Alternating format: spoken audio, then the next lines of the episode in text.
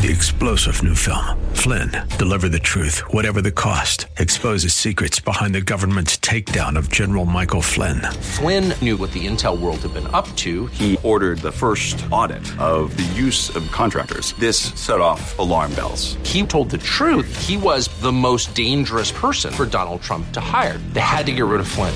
Flynn, deliver the truth, whatever the cost. Available now. Watch it today. Go to salemnow.com. Salemnow.com.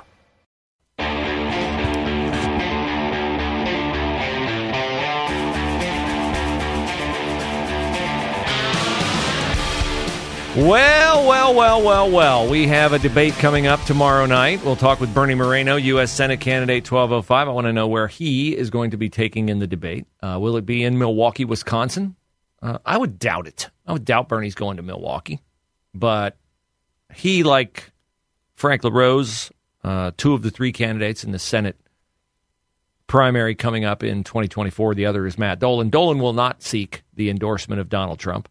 Uh, Frank LaRose clearly wants the endorsement of Donald Trump. Otherwise, he wouldn't have fired his uh, spokesperson, Rob Nichols, a couple of weeks ago when Nichols tweeted things that were critical of Donald Trump. And Bernie Moreno, I would assume, wants Donald Trump's endorsement because uh, Bernie met with Donald Trump prior to dropping out of the Senate primary in 2020, and he dropped out because Trump was afraid that if both J.D. Vance and Bernie stayed in the race, two populist candidates, two guys who had done a lot um, outside of politics, which is becoming a rarer and rarer profile of a political candidate these days. Two guys who had done a lot outside of politics, extremely successful guys. J.D. Vance with his book Hillbilly Elegy, Bernie Moreno was building a couple of companies into multi million dollar companies. Uh, Trump was afraid the pro America vote would be diluted and neither one of them would win. So he impressed upon Bernie to leave the race. Bernie complied. So I would think that gives Bernie a leg up in the endorsement of Trump. So I don't know if he's going to go to the debate or not, uh, but I think Trump should be there. And uh, the reason I think Trump should be there is because I like the idea that the affirmation of the Republican voters means enough to him that he is willing to go, in spite of the polls that say he is wildly ahead, and interact with voters and prove to voters that he's not afraid of competition. The other thing that I think he is doing by looking down on the rest of the Republican field is that he is taking away from himself something he is going to want really, really bad should he get the Republican nomination, which is the ability to shame Joe Biden for not debating him. Let's flash forward to a presidential race that the majority of Americans definitely do not want a rematch of Donald Trump and Joe Biden. Trump will want to get Biden into a debate because you and I both know what are the odds of Joe Biden doing something? I was going to say saying something, but it could be doing something. So like falling over, like slurring his words, like falling asleep, which he appeared to do yesterday in Maui. What are the chances of Joe Biden in a two hour debate, even though they probably pump him full of Mountain Dew and Skittles and everything else they can do to keep him awake and alive? What are the chances in a two hour debate that Joe Biden will do something where people across America will go, man, that dude, he can't be the president. He can't be the president. Yeah, uh, we can't give that dude the the nuclear codes because he's just old and addled and not with it. But of course, his handlers, Biden's handlers, will not want to put him on a debate stage with Donald Trump. And my guess is right now, if Joe Biden manages to weather this uh, weekend at Bernie's episode that he's living, uh, as Bernie, by the way, who was dead in that movie, um,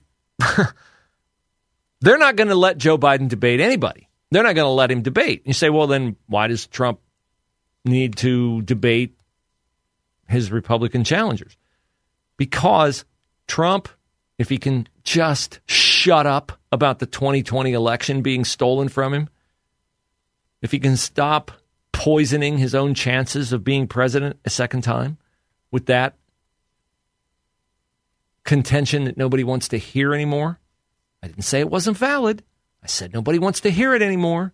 You may want to hear it. You're watching the video about grainy video from Michigan and Pennsylvania. I'm not talking to you. You people are all in on the election stolen thing. You've watched 2,000 Mules to the point where you've worn out the DVD.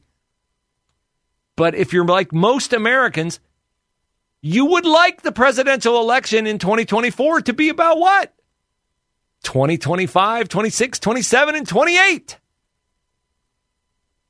Water under the bridge, the 2020 presidential election. So if he could stop talking about that long enough, he could shame Joe Biden by saying, This guy's old. This guy can't do the job. He's done a lousy job as president. And he won't debate me. He's afraid to debate me. He's a chicken. He's a coward. But you can't make that case if you have not stood on a stage with a ginormous lead and debated whatever it is Chris Christie thinks he has on you that he can say to take you down. If you've not dominated Ron DeSantis instead of just petulantly call him, calling him Ron DeSanctimonious. If you can't stand up to the eloquence, I will say, of Vivek Ramaswamy, I mean, what is Trump afraid of? I'll tell you what he's afraid of. He's afraid of going in there and having somebody ask him about his record, not about his indictments. You say, well, he can't go to the debate because he can't talk about his cases. I wouldn't make him talk about his cases. I think everybody on that stage with him thinks he's being persecuted. I think they're all with him on his cases in New York and Florida and Atlanta, Washington. I don't think anybody on that stage would be like, this guy's a criminal. You can criticize Donald Trump without talking one syllable about his indictments. For instance, when he was elected president in 2020, he had control of both the Senate and the House. He said he would build the wall. Did he build it? No, he didn't. We are sending so much money to Ukraine, we could have built a wall around the entire continental United States with the money we've sent to Ukraine.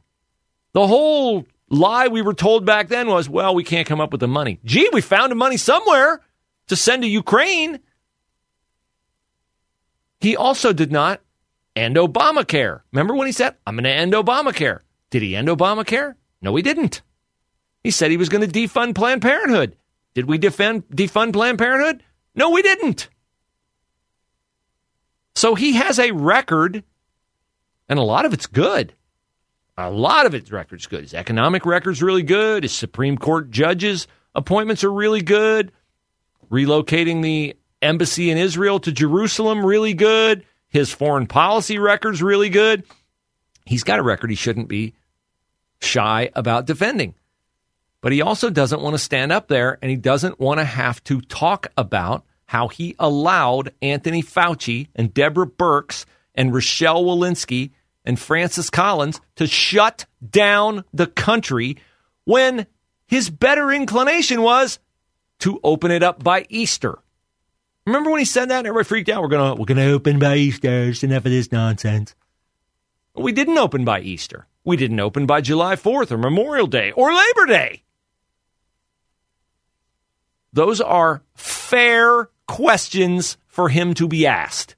They are fair. I'm sorry if you're so enslaved to your Trump love that you think it is above him to have to answer questions about his record. He's got such a fat lead and he has so many people who are so loyal to him. I can't fathom that he could go into the debate and screw up so bad that his lead would evaporate or even severely diminish. I can't even imagine a scenario where that would happen. And so to not go to the debate is not about him losing control of the lead that he has right now.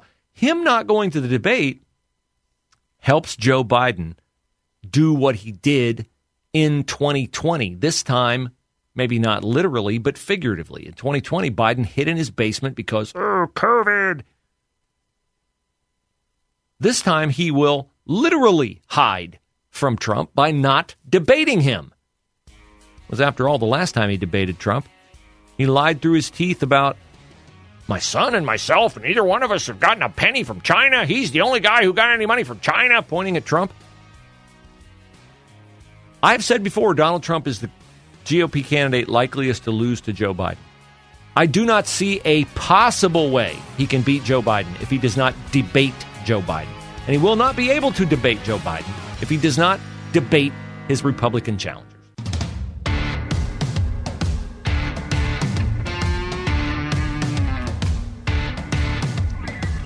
Well, you know, we have an abortion amendment on the ballot coming up this November, and it will be an extreme amendment, uh, one that will not prevent abortion at any stage of pregnancy. If this ballot measure passes, it will also pretty much guarantee that uh, gender affirming care will survive in Ohio, that it will not be outlawed like it has been in other states in the country.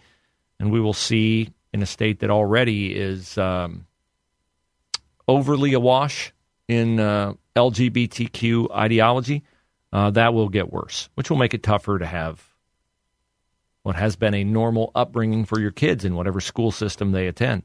It will be crammed down your throat at churches. You say, not at churches. Oh, well, let me stop you there. Here's an editorial from the Columbus Dispatch. The headline says, Clergy, colon, meaning pastors are talking. Pay attention. Faith has been hijacked to seize reproductive freedom. We will pray with our votes. Ah. Wow, we have a smorgasbord of wokeness in that nonsense. Faith has been hijacked to seize reproductive freedom. So, the contention of these three pastors, and by the way, if you are uh, following any of them, they are leading you straight to uh, eternal damnation. Rabbi Lindsay Danziger, Reverend Dan Clark, and Reverend Raymond E. Green Jr. They are all deeply engaged in uh, what they say is a marriage of politics and authentic religious faith. They are lying to you on each count. And they proceed to write this editorial about how their Jewish and Christian faiths uh, tell them to love our neighbors by listening to them and the sacred principle of one person, one vote. I'm going to need a, a, biblical citation for that one. The uh, sacred principle of one person, one vote. Well, I mean, it's it's kind of a tradition, one person, one vote, but I don't know that it's sacred but it's sacred to them. You know how I know it's sacred to them? Because they're all clergy and they're all way more concerned with voting and how people vote, particularly to protect abortion, than they are with serving God. So I don't doubt that it's sacred to them. I would just submit that it's not sacred. Now, as we go through the rest of this compilation of utter nonsense and lies, we get to a few statements I'd like to submit uh, for evaluation. Everyone deserves the freedom to make their own reproductive decisions. I totally agree.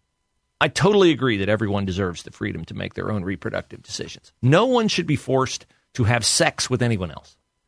And once you make the decision to have sex with somebody else, if you get pregnant, you've already made your reproductive decision. You've made the decision that you're going to run the risk of getting pregnant because, while I know there are myriad methods of birth control out there, there is only one that I know of that is 100% effective, and that is don't have sex, you won't get pregnant.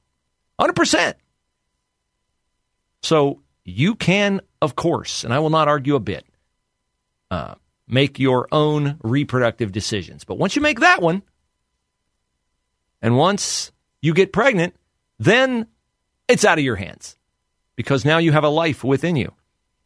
Uh, they write For too long, faith has been hijacked and used as a weapon to take away, you're going to love this, pregnant people's agency and autonomy.